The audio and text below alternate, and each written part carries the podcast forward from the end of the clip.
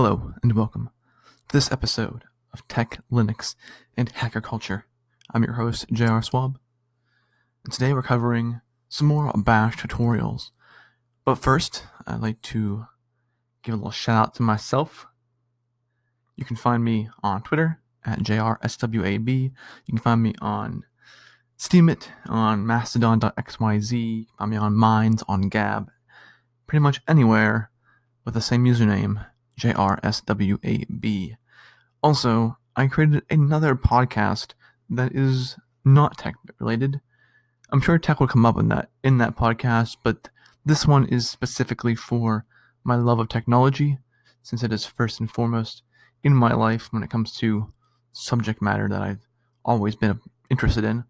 Um, but this other one that I started, it's more of a uh, anything goes kind of variety show where I talk about whatever I'm learning at the time. So I always spend my time learning something, and it's not always tech based. And so I wanted to create another podcast that I could share the things I learned um, that aren't tech based. So if you're interested in, in, things other than technology and you want to hear more of like uh, what I'm learning at the time, it kind of relates to my life in general.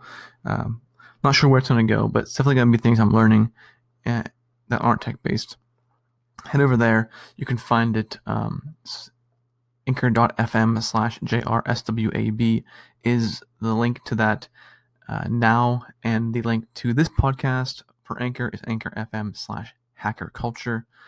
Uh, so just bear in mind. So if you're interested in the something other than technology and my opinion, my opinions on pretty much anything, you can find it there.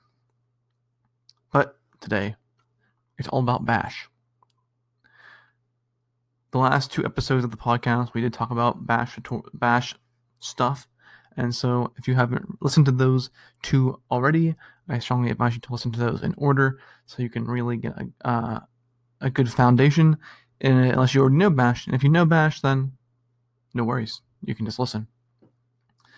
But today we will uh, continue the trend as we progress into more ways to manipulate our computer and what it does like I said, if you never used Bash, you should go back and listen to the first two episodes. But that's totally up to you. So, first of all, thanks to everyone who has uh, added comments, uh, who added comments on my Steemit posts for this, and anyone who has um, messaged me on Anchor uh, or on social media about this podcast. Greatly appreciated. So, we can redirect data um, one is the first is what is called as output, and as we've seen in the previous two episodes, we can run a command, um, and Bash will output the results to the terminal screen. This is great, but sometimes we want to have the information saved somewhere else. As with most of this series so far, it is easy to do. All you need to do is add the greater than symbol so you have something is greater than something else, little caret symbol. And what you use it in this format. So we're going to use the cat command or for cat. Um, it basically displays information on a screen. Unless you use this greater than symbol, then you can say, okay, cat some file.txt, and then you add uh, space the greater than symbol, space some other file.txt. And if, if we use cat without bash, like I said, it'll dump the contents of some file.txt into the terminal. However, we told the command to save that output to some other file.txt. This will overwrite anything in the second file. So to be so uh, be careful when using it. You don't want any accidents overwriting files that you need information in. What if we wanted to add output to a command of a command to a file, but not overwrite the entire file? We can do this by, by using two greater than symbols back to back with no spaces in between, instead of only one, which gives us cat space some file.txt space greater than greater than space some other file.txt. And this will append the contents of some file.txt to the second file. This is useful when adding information to a log file or when we need to combine two documents. This is for any command that writes to standard output, standard output being just the terminal window, Most commands in bash use standard output, but some write to what is known as standard error uh, to catch both sets of outputs and append them to a certain file. We can use the ampersand in front of the two greater than symbols. So it's ampersand greater than greater than with no spaces. The command above would then look as follows cat space some file.txt space ampersand greater than greater than space some file.txt or if you want something a little bit mm, different you can use cat space some file.txt space greater than symbol space some file.txt so I mean some other file.txt and then you have a space number two greater than symbol the ampersand and then number one It's a little less intuitive. I, I find the first option of just using ampersand greater than greater than much more intuitive and easier to remember. To save the standard output to one file and the standard error, error to another file, we can use the ampersand, uh, not ampersand, the two greater than symbols, and a two before the two greater than symbols. And these, these together and we'll get something like this. So keep in mind this will this will uh, save information for standard output to a file, and then the anything that would be to standard error to a different file. So this is cat space some file.txt space greater than greater than space some other file.txt space the number two greater than greater than space the error file.txt. It's not too hard to remember, um, but I will say I have rarely ever used that. I've never been in a situation in my personal life where I've needed to cat uh, save information of an output to a file and then the error of error logs to a different file. But you might need to do this in, a more professional setting. Talk about input. We can also redirect input from a file to a command. The command looks like cat less than symbol, spaces obviously, some file.txt. This is a bit redundant for the uh, the cat command since doing cat space file.txt has the same outcome. However, there may be a day where bash where a bash command we need uh, to use does not act similarly to the concatenation command.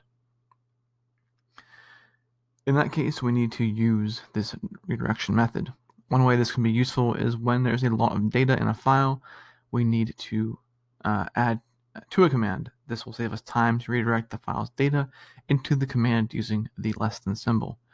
The more we learn and use bash, the more we look for the fastest way to accomplish a task. At least that's what I find myself. I'm always looking for the least number of characters to type to achieve the greatest number of production possible. Keep in mind that the way a cat works without the less than sign is a normal feature of most utilities, the few times we need to use this are exceptions to the rule. We may find we never use the input redirection, but as with all knowledge bases, that is good to know. As I said, I've never used that because all the commands I use on a daily basis do that by default. So, what's next? Piping. Piping's next. Very useful. I love pipes. So, we all tend to peek at our keyboard from time to time, and we may have seen that straight line that shares a key with the backslash. That, my friends, is the pipe. We can use it in Bash uh, to gather information from another command. When we send information from one command to another, to another command, we use this as a separator in, in a line of multiple commands we wish to use together. This group of commands is known as a pipeline we will get much deeper in with uh, in this handy tool in the future, so let's only touch on it lightly here.